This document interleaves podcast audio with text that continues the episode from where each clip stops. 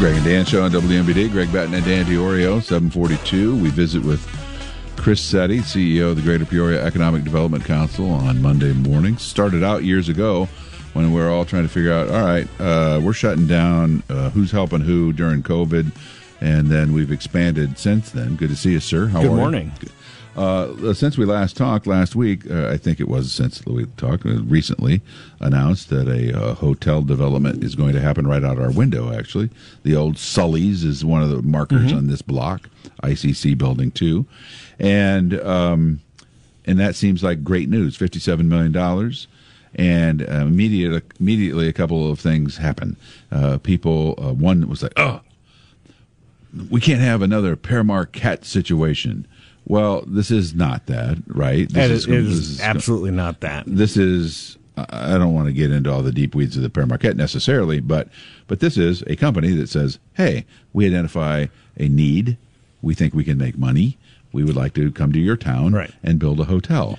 It's, it's, it goes as simple as that, does it not? Yeah, I think that you know the, the from the, the, structure of the deals, and, and I, I realize sometimes that uh, Peoria is small enough that you know uh, and and there aren't as it's not like a constant flow of deals that happen in a in a much bigger city sure, like Chicago. Sure. So uh, we automatically maybe just assume that one deal is just like the other, and, and there's there's a lot of you know bad feelings about the way the Père Marquette sure. kind of played out with some of its uh, the financing and the developer. Uh, this is not that. This is a um, you know another private developer um, who's who's uh, been working at this for years. By the way, I mean I I work when I was at the city of Peoria. He and I were talking, and that was five years ago. And his so name is Keith Weinstein. Keith Weinstein. Um, okay. And uh, uh, but in this case, the city is not. So in the Père Marquette deal, the you know the the city of Peoria basically you know granted a bunch of dollars uh, and borrowed against future revenues in order to make that happen. Um, in in this case, it's what we call pay as you go. So uh, uh, Keith and his development group will just get rebated all of the tax increment that they produce, but the city is not on the hook for anything. So if he if the hotel doesn't happen, um, they don't get you know, the developer doesn't get anything, and the city's not out anything. If right. the developer fails in some way, if the if the uh, um, you know if it doesn't have the occupancy, it does. There's there's no risk for the city here uh, because it's just a rebate of those taxes that are and and that's how TIF works. Uh, so TIF can work in a couple of different ways, but TIF is a really powerful tool um, that's really about addressing blight in a you know in, a, in an area, and uh, the the the basis for TIF is what's called the but for clause. Like, but for this incentive happening, these things wouldn't happen. And so when we think about the warehouse district, all of that was, those were TIFs. And I can tell you, having looked at financials of a lot of the different uh, developments that happened in the warehouse district that if it weren't for the additional revenue that comes from tax increment financing, uh, you know, these deals just wouldn't happen. And so, uh, you know, kind of the way it works is that uh, an area has a particular, you know, tax base uh, when a TIF is created. And then as development happens, um, the increase in those in that tax base, the way that it gets taxed, um, is is captured by the TIF. So ordinarily a a property would increase in value if your house increases in value. Mm-hmm. Um, the same taxing bodies are still applying their levies, and they're getting a little bit more because your your um, your property is worth more. In a in a in a TIF, that base is frozen. Property the all the taxing authorities still get the same taxes on that base. Uh, but as it increases, that additional, that increment, the tax increment, is captured, and then there's a variety of ways you can use it. In this case, the city is actually going to be rebating it to the property owner.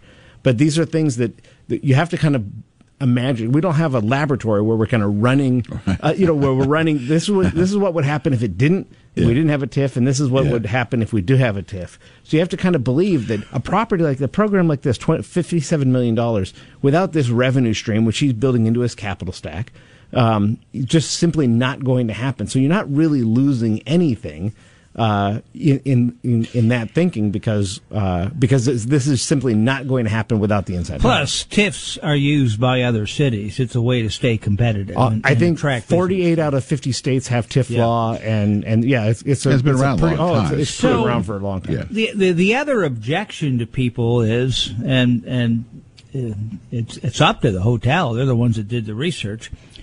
But people are like, do we really need more hotel space?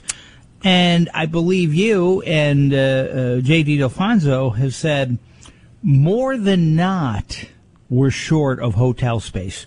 I know some JD events- said that. I'm not sure about you, Chris, but yeah, and but and, and in some situations, with Louisville Slugger going, with big concerts coming in, sometimes and, and other events around town that people don't even know about, state cross country may be in one, is that people are going to Galesburg and Bloomington to get hotels. It is. Uh, I'll I'll allow JD and the and the folks at Discover Peoria Yeah. to really comment on on tourism and, and what our needs are. Yeah. We certainly have um, moments where everything is absolutely booked, and, Sure. and that that's that you know, and and I imagine uh, that that we do have a, a greater need for hotel rooms. But the reality is, is this not.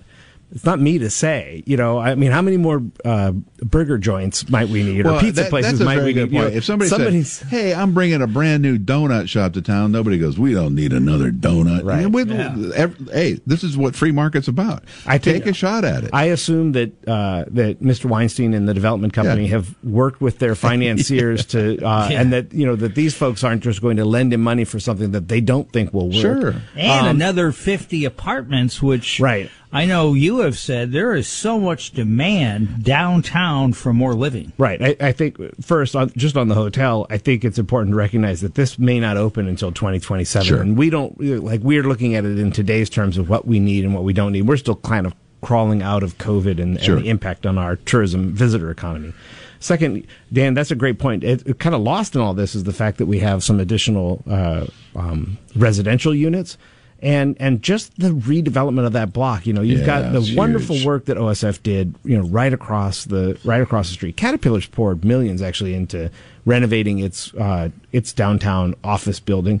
Distillery Labs will be right on the other side. That hopefully uh, that will get uh, under construction here by the end of the year. That's a twelve million dollar renovation. That's all good news for downtown Peoria, and, and that's what people should be excited when people are willing to take a bet and say, "I want to invest my money Yes, in." yeah.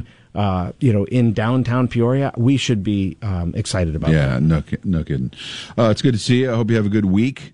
Uh, anything exciting on the EDC agenda this week? Any big meetings? Anything you want to talk about? Uh, you know, just uh, just work, just, Just doing- working just away. I don't. I'm trying. I, uh, I, I'm. I, evidently, I'm no going to have summits. No, summit. There are no summits. I do. I, you know what? I do actually uh, on Wednesday, which it sounds like is going to be pouring down rain. So that's not so good. We do have uh, another um, company coming, a Brazilian company, that, Oh. a startup that is looking at, at the Peoria area uh, for being their North American headquarters. So- Perhaps they are uh, used to the rainforest. I don't know where I- in Brazil they might be, but we'll just pretend. we'll We'll all have pretend. good umbrellas Yeah, for them. it's good to see. You. And real quick too, Yeah. uh, Greg had a. We're one of 16 cities uh, to have um, a, a, a down payment that's lower while everyone else is going up. Ours is lower, Yeah, and you can a- get a small home uh, on 33,000 a year. We are one of 16 cities in the United States that allows, uh, the, or the, the, the economics are such